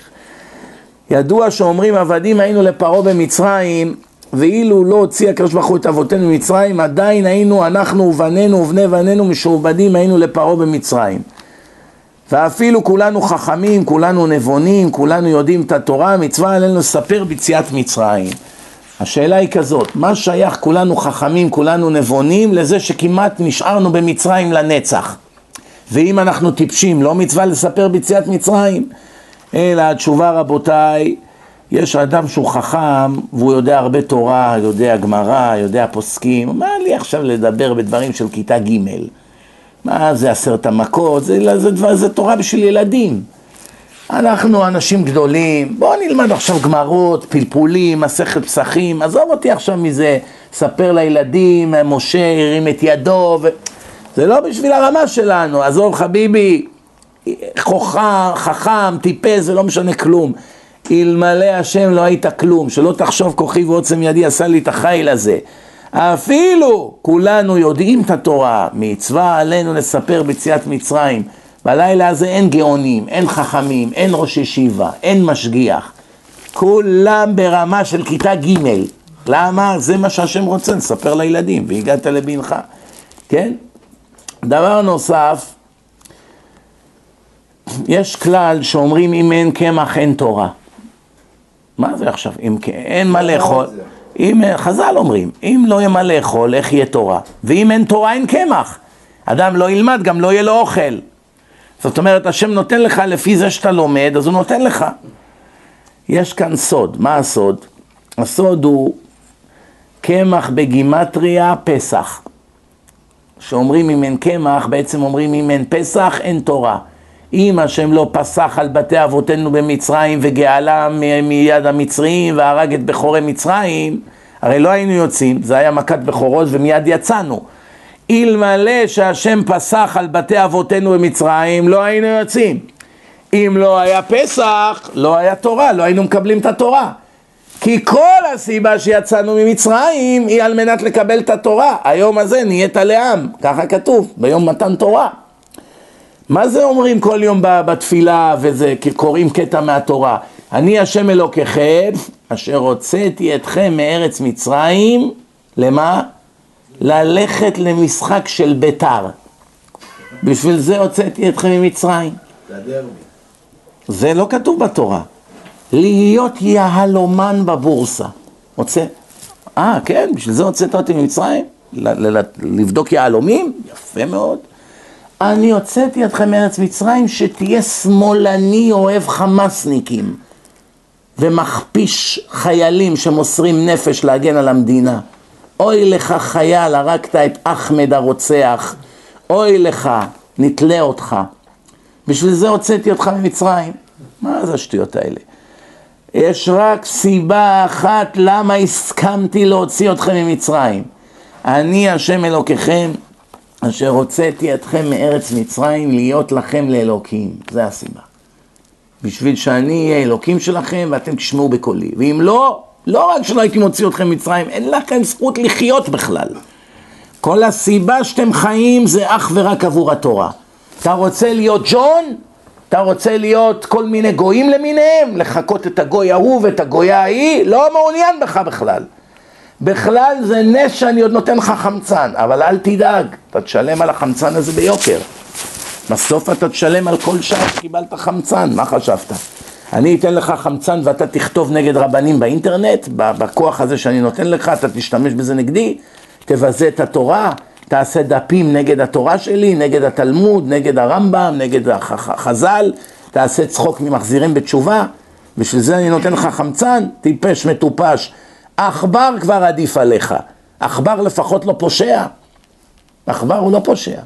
גם זה שהוא הולך וגונב בצק, כל מקום שהוא רואה, הוא לא, נחש... הוא לא נשפט על זה. מותר לעכבר לגנוב. עכבר מותר לו לגנוב חמץ, אין לו בעיה, בא רעד, זה אוכל מהעיסה. אין לו בית דין של מעלה לעכבר, למה אכלת מהבצק? למה? הוא לא פושע. אריה שרצח כבשה, או רצח איזה, אני יודע מה, איזה, איזה זברה, יש לו בית דין של מעלה? יש לו ארבע מיטות בית דין? שום דבר. אף אחד לא אכפת לו שהאריה, בשמיים לא דנים את האריה. יהודי על הרהור דנים אותו, הרהור של עבירה. קל וחומר על עבירה וקל וחומר על איסורי כרת וקל וחומר על אפיקורסיות וכפירה. כל הסיבה שהוצאתי אותך להיות לכם לאלוקים. אתה לא מקבל אותי לאלוקים עליך, אתה מורד בי, פושע נגדי, נלחם בי, למה אני לא הורג אותך מיד ומכניס אותך לגיהנום לנצח, כמו שאני עומד לעשות לך בקרוב? כי אני לא מתערב בבחירה. תן לך לחגוג, בסוף אני אביא אותך במשפט, מה? למה הדבר דומה? למה הדבר דומה? סיפר איזה חייל אחד שהיה בשבי המצרי, נשבע במלחמת יום כיפור, רמי קראו לו. הוא אומר שהמצרים היו מתעללים בו, שהגיעו, הוא הגיע לסעיף נפשי. אז אה, באחד מימי הזיכרון ראיינו אותו. אז הוא אומר, המצרים מה היו עושים לו? פותחים את החלון ועושים את עצמם כאילו שכחו.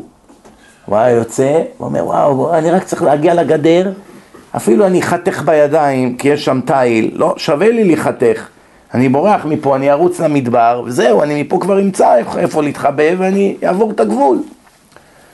והמצרים היו נותנים לו לרוץ, והוא ככה רץ, וקופץ מעל הגדר, והולך לפה וזה, ואז איכשהו כבר חושב שיצא אל החופש, קופצים עליו, אה, מנוול, מה אתה חושב שאנחנו מטומטמים, אין שומרים, אין זה, אתה...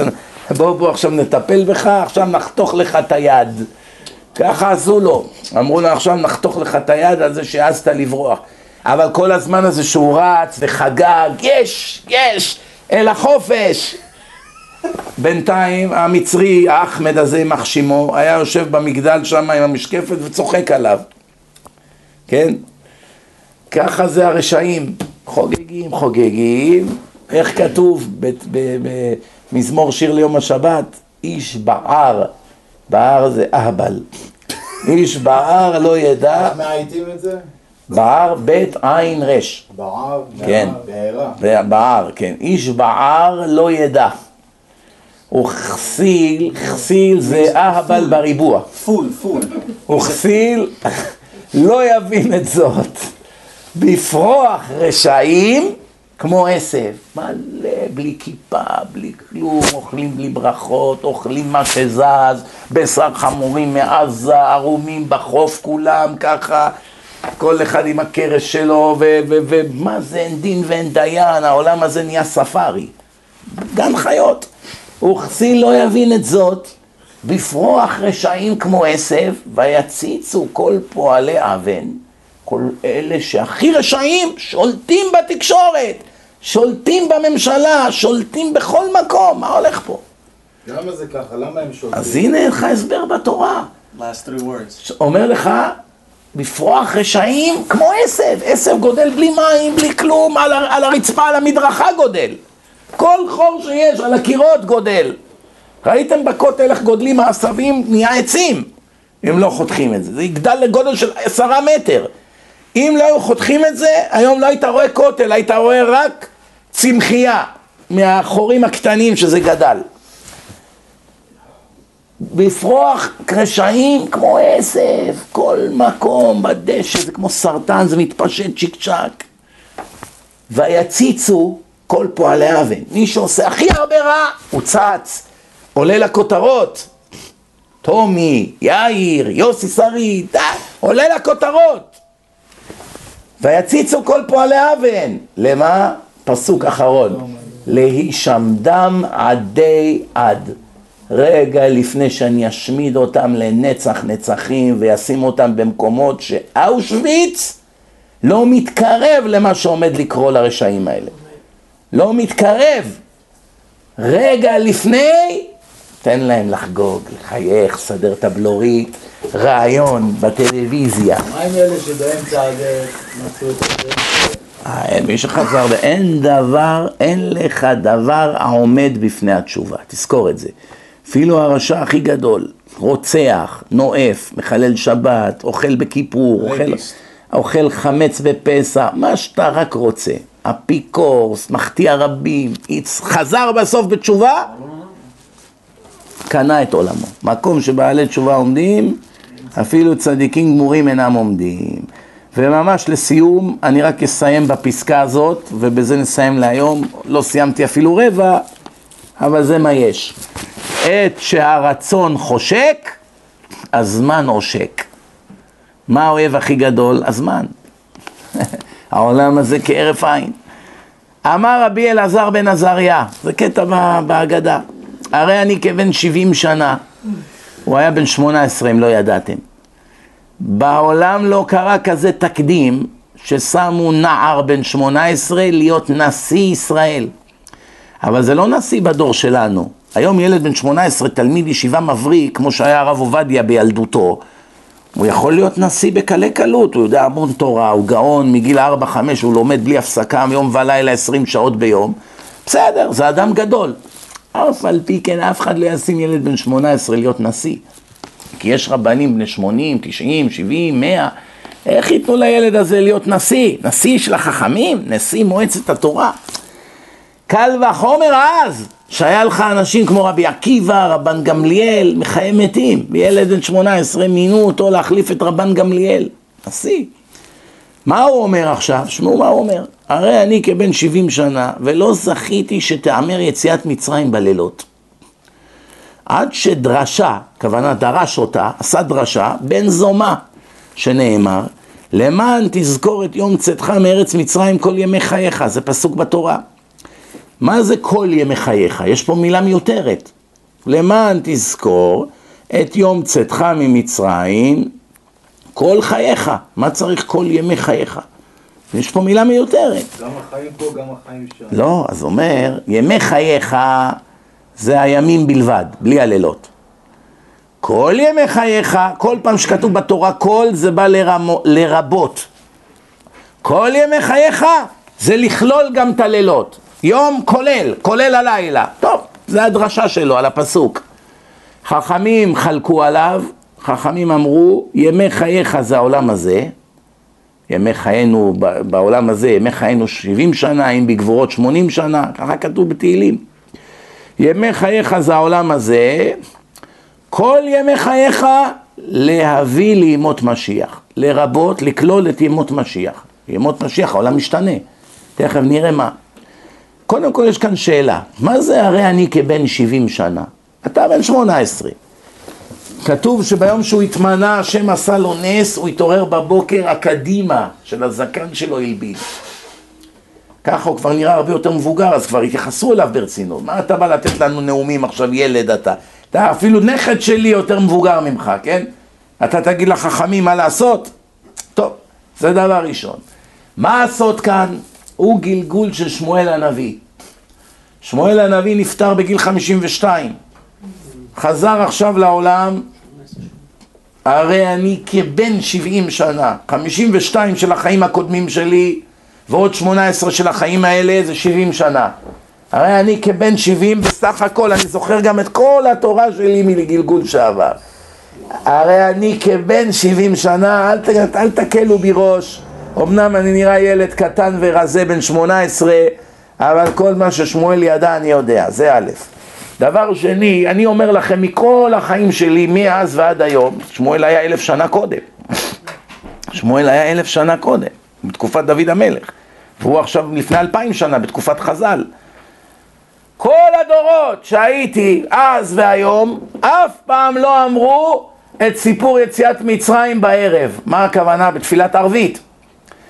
בקריאת שמע, אחרי שאומרים השם, אה, שמסיימים השם אלוקיכם אמת, זה הפסקה השלישית, נכון? שמע ישראל השם אלוקינו השם אחד, ואהבת את השם אלוקיך זה פרשה ראשונה, והיה אם שמוע תשמעו, זה פרשה שנייה, והפרשה השלישית זה סיפור יציאת מצרים, ויאמר השם אל משה דבר אל בני ישראל ואמרת עליהם ועשו להם ציצית על כנפי בגדיהם לדורותם ונתנו על ציצית הכנף פתיל תכלת והיה לכם לציצית וראיתם אותו וזכרתם את כל מצוות אדוני ועשיתם אותם ולא תטורו אחרי לבבכם ואחרי עיניכם אשר אתם זונים אחריהם עד עכשיו עוד לא מדובר על יציאת מצרים כן? למען תזכרו ועשיתם את כל מצוותיי והייתם קדושים לאלוהיכם והנה בא הפאנצ' ליין אני השם אלוקיכם אשר הוצאתי אתכם מארץ מצרים להיות לכם לאלוהים אני השם אלוקיכם ואנחנו מוסיפים עוד מילה אמת. זה לא כתוב בפרשה. אנחנו מוסיפים את המילה אמת. טוב אז הוא אומר כל השנים אמרו רק בתפילת שחרית קריאת שמע אמרו עד השם אלוקיכם בערבים לא היו אומרים את זה עד שבא בן זומא ונתן את הדרשה הזאת שלו על הפסוקים הוא שכנע את החכמים להוסיף את סיפור יציאת מצרים בלילות. למה לא היו אומרים את זה? בגלל שציצית זה לא הזמן שלו בלילה. הרי הפרשה הזאת מדברת על ציצית. והיה לכם לציצית וראיתם אותו. בלילה אז לא היה חשמל, לא היו רואים. בלילה לא רואים את הציצית. לילה זה לא זמן של ציצית. אם אדם מוריד את הציצית בלילה לא עבר איסור. אין לו חיוב בלילה, רק בשעות היום. וראיתם אותו. צריכים לראות את זה, לא בחשמל, באור רגיל של, של שמש. אז לא, לא חשבו שיש צורך להגיד קריאת שמע בלילה בערבית. יום אחד בא החכם הזה בן זומא ונתן להם דרשה. אמר להם רבותיי, כתוב בתורה, למען תזכור את יום צאתך מארץ מצרים כל ימי חייך. למה? זה יש פה מילה מיותרת. למה בקדוש ברוך הוא שם? אין הרי אף פעם מילה מיותרת בתורה. תמיד זה מלמד. ללמד שגם בלילות, והחכמים אמרו לו לא נכון, זה לא זה הכוונה של הפסוק. אלא הכוונה שנדבר על יציאת מצרים בעולם הזה, וגם אחרי שיבוא משיח. מה החידוש של החכמים?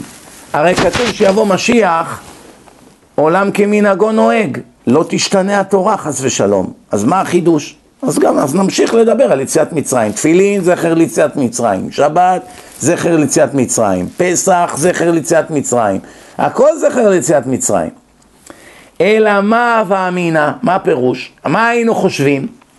היינו חושבים עכשיו שבא משיח, הרי מה יקרה בימות משיח? קודם כל הוא מנקה את כל הרשעים מן העולם. כמו שכתוב בנביא זכריה, פרק י"ד, שם הם מתארים איך כל הרשעים בעולם ימותו ברגע. בהבל פיו הוא שורף את כל הרשעים. במי הוא מתחיל? בערב רב.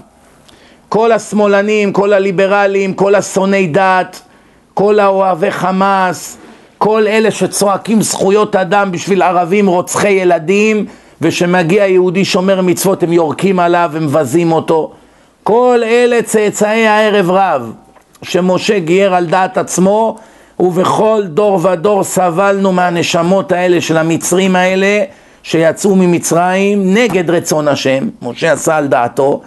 כל דור ודור הנשמות השחורות האלה של המצרים מתגלגלות ביהודים רעים, יהודים, יהודים רעים, משה היה לו לב רחמן, הוא ריחם עליהם, הם התחננו לצאת, מצרים הייתה ארוסה מבחינה מנטלית, הם רצו להצטרף לעם ישראל, משה על, על לב הרחום שלו ריחם עליהם והוציא אותם. ואנחנו עד היום, כתוב בזוהר שיבוא משיח, הם יהיו הראשונים שיצאו להילחם בו. היעלה על הדעת שעכשיו שומעים בחדשות שמשיח הופיע בהר הזיתים והגאולה התחילה ויהודים יצאו להילחם בו? איך ייתכן כזה דבר? אלא בכלל בכלל לא קושייה, ודאי שזה ככה יהיה. כל השונאי דת, כל השמאלנים, כל השונאי רבנים, כל אלה שבעיתונים כל הזמן עושים צחוק מהדת ובפייסבוק, הם מהכבוד ומהבושה שלהם לא יוכלו לסבול את זה שהחרדים צדקו. כולם בפייסבוק יעשו יד אחת, יצאו בהפגנה לירושלים, כולם להילחם בו. הכוונה, אתה לא תדבר פה. אתה לא, לא, כמו שעשו באוניברסיטה לכל מיני דרשנים, לא נתנו להם לדבר. צעקו, לא נתנו לדבר. למחבלים מהחמאס יש חופש ביטוי. לכמרים יש חופש ביטוי. רב רוצה לדבר, לא נותנים לו באף מקום. עם הר הזיתים ייפתח, מי הם שמדבר? אלא מה, הם לא יודעים מה זה משיח. זה בדיוק מה שהזוהר אומר. הזוהר אומר איך שהם התלכדו כולם לבוא להילחם בו, למנוע ממנו. יביאו נשקים, יביאו מה שאתה רוצה. בהבל פיו הוא שורף אותם, הוא לא צריך לירות בהם, להביא פצצות, הוא מתחיל להגיד פסוקים, היא יוצאת אש, שורפת את כולם באש. תאר לך עכשיו עומדים אלפים, כולם בשנייה נשרפים באש. ומתחיל לגוג ומגוג, וכל הרשעים בעולם, כולם נכחדים מן העולם. אחרי זה אין יותר רשעים, רק יהודים צדיקים וגויים צדיקים נשארו. אין רשעים יותר, ורשעים עוד אינם. ברכי נפשי את השם הללויה. אין יותר רשעים בעולם. שארית ישראל לא יעשו עוולה ולא ידברו כזב וכולי. הפלטה בהר ציון, יש הרבה פסוקים שמדברים על אלה שיישארו. אז עכשיו שיבוא משיח, אין יותר רשעים. הגאולה שהייתה במצרים זה צחוק לעומת הגאולה הזאת. כי במצרים קודם כל 80% מעם ישראל נכחד, לא יצאו, מתו במכת חושך כי לא האמינו בהשם. אז זה לא גאולה מושלמת, רק 20% נגאלו. וגם אלה שנגאלו עד היום סובלים. 3,300 שנה, כל דור ודור עומדים עלינו לכלותנו והקדוש ברוך הוא מצילנו מידם. לא היה רגע שהניחו לנו. לא צאצאי עשיו ולא צאצאי ישמעאל. ולא הערב רב שבתוכנו. אין סוף בעיות, חורבן בית ראשון, חורבן בית שני, השואה, פוגרומים, אין סוף. אז איזה מין גאולה זאת הייתה? ביחס לגאולה שתהיה כשמשיח יבוא, זה צחוק. אז יגידו, שקט, אל תזכירו בכלל את יציאת מצרים. עד עכשיו לא היה לנו כלום. היה לנו מטבע מכסף. הנה, מטבע, זה מה שיש לי, מטבע מכסף. כיוון שאין לי כלום, זה דבר גדול בעיניי. בא אחד, הביא לי יהלומים, יהלום, הנה היהלום הקטן הזה, הנה, יהלום בגודל כזה, שתי קראט, עשרים אלף דולר. מטבע מכסף, עשרים דולר. כל עוד לא היה לי את ה-20 אלף דולר, היה לי רק את המטבע מכסף, כל היום מסתכל בו, וואו, איזה מבריק. פתאום הביאו לי יהלום. מהרגע שיש לי עכשיו את היהלום, אני בכלל נוגע בזה? לא. לא נוגע בזה, בושה, מה אתה מביא את זה בכלל לשולחן? אין, אה, אבל אני עשרים שנה מתרברב על זה. טוב, כי לא היה ממה להתרברב. עכשיו נתנו לך יהלומים, מה אתה עכשיו מזכיר לנו מטבעות מכסף, כן?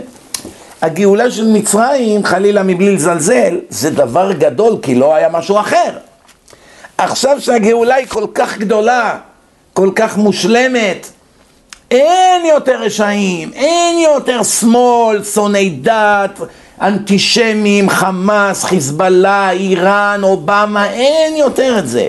יש רק גויים צדיקים, אוהבי השם, אוהבי עם ישראל, שאומרים שבע מצוות בני נוח, אין עבודה זרה בכל העולם בכלל, אין שנאת חינם, אין יצר הרע, כולם רוצים ללמוד תורה, כמים לים מכסים, מלא הארץ דעה? להשם, כמים לים מכסים, כמו שהאוקיינוס מכסה את כל העולם, את כל הארץ, ככה הארץ מלאה דעה להשם. עולם מושלם, לא צריך לעבוד, אין בעיות של פרנסה, אין מחלות, אין צער גידול בנים, אין לידות, אין כאבים, אין כלום.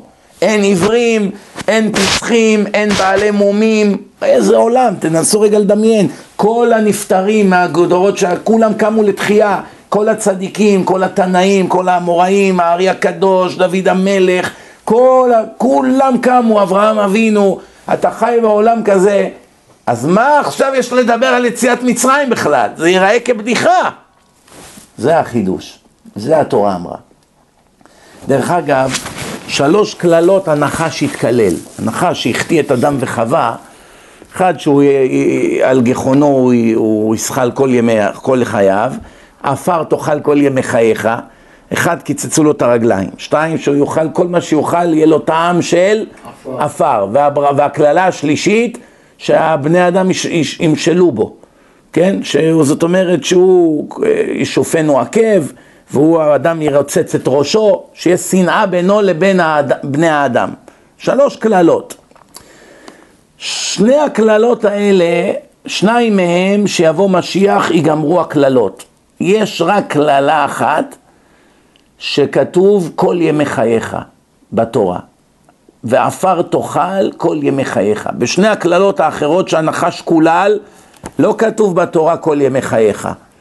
רק בקללה שהוא יאכל עפר כתוב כל ימי חייך. כמו פה בדיוק, מה זה כל? לרבות ימות משיח. ויש פסוק בישעיה מבהיל, ראיתי את זה, קיבלתי צמרמורת. שכתוב שהעולם השתנה אחרי כל שבא משיח, גאולה, והכל בא על תקנו, והשם תיאר את הארץ, והפסוק של הנביא נגמר, ונחש עפר לחמו. מה זה שייך עכשיו? אחרי שתיארת איך הקדוש ברוך הוא תיאר את העולם, והכל, כל דבר בא לתיקון שלו, דבר אחד נשאר. הנחש עדיין מה שאוכל זה כמו של עפר. מכאן רואים שחכמים כיוונו, כיוונו, כי גם אצל הנחש נאמר כל ימי חייך, כל לרבות את ימות משיח. ומה עם מה שבן זומא אמר? גם הוא צודק. גם להגיד את יציאת מצרים בלילות, מה הראיה שהוא צודק? הנה אומרים, היום בלילה אומרים, נכון? אלה ואלה דברי אלוקים חיים. אני מאחל לכולם חג שמח וכשר. כל מי שנזהר לא לאכול חמץ בפסח, הארי הקדוש כותב, מובטח לו שלא יחטא כל השנה. ראיתי איזה דעה שמדובר אפילו על חמץ שעבר עליו הפסח. שאחרי הפסח אתה הולך קונה חמץ, אל תקנה חמץ מיהודים שלא מכרו את החמץ שלהם, ממקום, מכל מיני סופרמרקט של חילונים שהשאירו את החמץ אצלם ועברו על זה איסורים ועכשיו אתה הולך אפשר. למכור את החמץ. חייבים למכור את החמץ עד יום חמישי, עד הביאור חמץ. ללכת לרב, לתת לו כמה פרוטות, שימכור לך את החמץ, אתה צריך לשים את החמץ בארון סגור, את כל החמץ ולפרט שמה מה מכרת לגוי. כיוון שהגוי לא מביא את כל הכסף עד מוצא פסח, אז אנחנו קונים ממנו חזרה את זה, כי הוא לא הביא את יתרת הסכום, ואנחנו קונים ממנו את החמץ בצאת החג, כן. אז אם יש אה, סופרמרקטים גדולים, או חנויות, מסעדות, שיהודים לא דתיים, אה, הם בעלי הבית, לא כדאי לקנות מהם, צריך לחכות איזה כמה שבועות עד שיגמר להם כל החמץ שהיה ברשותם בזמן החג ויביאו להם סחורה חדשה, אז כדאי לקנות מהם. פה זה קל, אפשר לקנות מגויים, הבנתם? אפשר לקנות מגויים, בארץ אפשר לקנות מכאלה שהם שומרי מצוות, או שלסופרמרקט יש משגיח שהוא מכר להם את החמץ לגויים. אבל סופרמרקט שמכר חמץ כרגיל בחג, סימן שהוא לא מכר את זה לגוי, הוא מוכר את זה ליהודים, שם ירחם. מי שאוכל חמץ בפסח זה עונש כרת. זה אחד מ-36 העבירות הכי חמורות בתורה, שהנשמה של האדם נחרטת מעם ישראל. עד כדי כך הקדוש ברוך הוא מחמיר באחד שלא מכבד את החג. תדעו לכם, אני אספר לכם סיפור ובזה נסיים. יש אחד, סעיד אבולעפיה, שפתח את המאפייה המפורסמת של הערבים ביפו, שכבר עשתה מיליארדים עד היום. ויום אחד בא אליו אחד הרבנים, אני חושב, אם אני זוכר נכון, זה היה הרב לנדה אולי, הוא היה הרב הראשי, אני לא זוכר בדיוק מי, מי אותו הרב שהיה, והרב אמר לו, אני מבקש ממך לסגור את המאפייה בחג הפסח. באים יהודים, קונים חמץ בפסח, אמר לו אבולעפיה, אתה יודע כמה כסף אני אפסיד בשבוע הזה? זה הרי ביזנס הכי משגשג בארץ, לפחות אז זה היה ככה. אמר לו הרב, כמה תפסיד? אמר לו לפחות מחיר של דירה.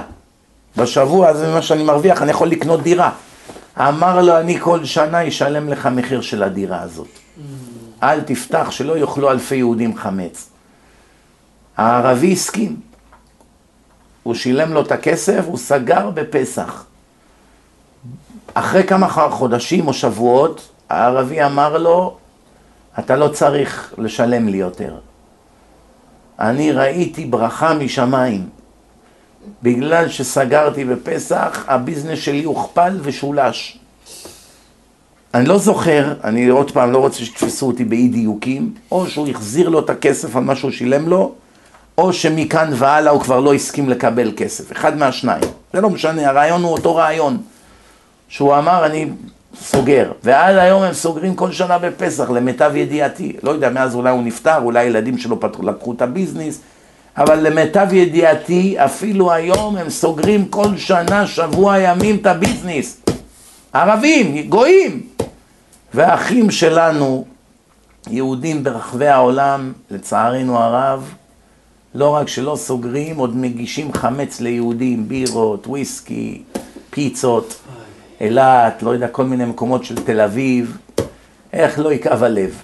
וגם אמרתי לכם, הרבה עושים את זה לא מרשעות. הם לא מאמינים. הנה יש אחד חבר כנסת עכשיו, קוראים לו יובל שטייניץ. הוא שר בממשלה. יובל שטייניץ, קפצו עליו השבוע כל החרדים. קטלו אותו. למה? הוא בן אדם, אני אומר לכם, למרות שהוא כופר, הוא לא דתי, הוא בן אדם מאוד מאוד ישר. מאוד. במה שהוא מאמין הוא ישר כמו סרגל. רק מה, צריך להזין אותו, את החומר מחדש, הוא מאמין בשטויות. אז הוא אמר השבוע, אני אוכל חמץ בפסח. באחד הרעיונות הוא אמר את זה.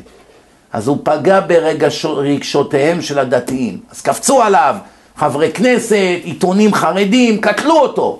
למחרת הוא בא, אמר רבותיי, אני מצטער, לא רציתי לפגוע באף אדם, אני לא בן אדם דתי. מה אתם רוצים ממני? מה, אני הצהרתי שאני דתי? לא. אני, מה, אתם לא יודעים שאני חילוני? מה, מה חשבתם, שאני שומר שבת? אני בן אדם חילוני. זו האמת שלי, ואני חי כחילוני, וחילוני, חל, חלק מהחילונים אוכלים חמץ בפסח. אני לא מבין, מה אתם רוצים ממנו? לפחות הוא ישר, או לא צבוע, דאבל פייס, פנים כפולות, בעל חיי חינוך ערמומי כדי למצוא חן בעין. אומר לך את האמת בפנים. במקום לצעוק ולנבוח ולצרוח, שב איתו, תבוא בוא נשב, אני אראה לך שהתורה היא מן השמיים. כי להבדיל מהרבה אחרים, הוא גם יסכים לצפות. איך אני יודע? אני לא מכיר אותו אישית, איך אני יודע שהוא ישר? פשוט מאוד, ראיתם את הסרט אה, הרצל והציונות? חצי שעה מהרעיונות שם ראיינו אותו. חצי שעה הוא הגן על הזכויות של החרדים, בזמן שהוא בכלל, דת, בכלל חילוני הדוק. אין שום קשר בינו לבין הדת.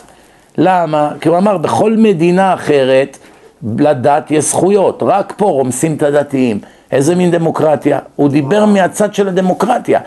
הוא דיבר בעד החרדים יותר טוב מכל מה שחבר כנסת חרדי דיבר אי פעם.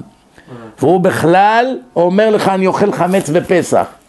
למה? כי הוא אמר, יש לנו חוקי הדמוקרטיה, קיבלנו את הדמוקרטיה על עצמנו, דמוקרטיה יש זכויות לכל מגזרי הציבור, נכון? למה רק לחרדים אין זכויות? למה כל הזמן מכפישים אותם? למה כל הזמן נלחמים בהם? הרי יש להם גם זכויות. הנה, תראה, בשוודיה קרה ככה, כולם קיבלו את זה. פה ככה רוצים לשחוט אותם. הוא הביא דוגמאות. הוא דיבר בעד החרדים. למה הוא דיבר? הוא לא חרדי. אם תשאל אותו, אתה רוצה מדינה עם חרדים או לא, הוא יגיד, רוצה מדינה בלי חרדים. אני מעדיף שכולם יהיו חילונים. אבל מה, עכשיו שקבענו שיש חוקי הדמוקרטיה וגרים כאן חרדים, רק בגלל שזה לא מוצא חן באידיאולוגיה שלי, אז מה, אני אשבור את חוקי הדמוקרטיה בגלל שאני לא אוהב אותם? או שאני שונה מהם? שומעים? נקודה רבותיי, הבנתם את הנקודה? זה היושר שלו לפי מה שהאכילו אותו. זה יכול להיות שהוא בכלל תינוק שנשבע, הוא לא יודע כלום מהחיים שלו, מה, הוא היה בישיבה? אבל אחד כזה, דרך אגב, בשעה, שעתיים שיחה, אין לי בכלל ספק אם אני יושב איתו שעה, שעתיים, שהוא המום. המום. הנה, ישבתי עם אמנון לוי, פנים אמיתיות, מערוץ 10. ראיין אותי שעה וחצי. פיור אתייסט, לא? כן, פיור אתייסט, 30, הוא אומר לי, איך, באמצע הרעיון, יש לי את הרעיון מצולם. את כל הרעיון גם אנחנו צילמנו, לא רק הוא. איך שהתחיל הרעיון, הוא אומר לי, אין לך מה לנסות לשכנע אותי בכלל. אני כל החיים שלי אתאיסט. בן אדם קרוב לגיל 60 להערכתי, כל החיים שלו הוא, הוא חילוני גמור, אתאיסט, יש חילוני ויש חילוני.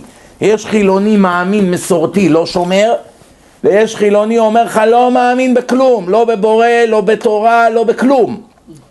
והוא ככה בא אליי, אומר לי, אני הייתי כתב בניו יורק לחרדים, הייתי בווישניץ, הייתי במונרו, הייתי בסאטמר, אני עושה תוכניות, אני נפגשתי עם כל הרבנים, כולם דיברו, אין לך מה לבזבז את הזמן.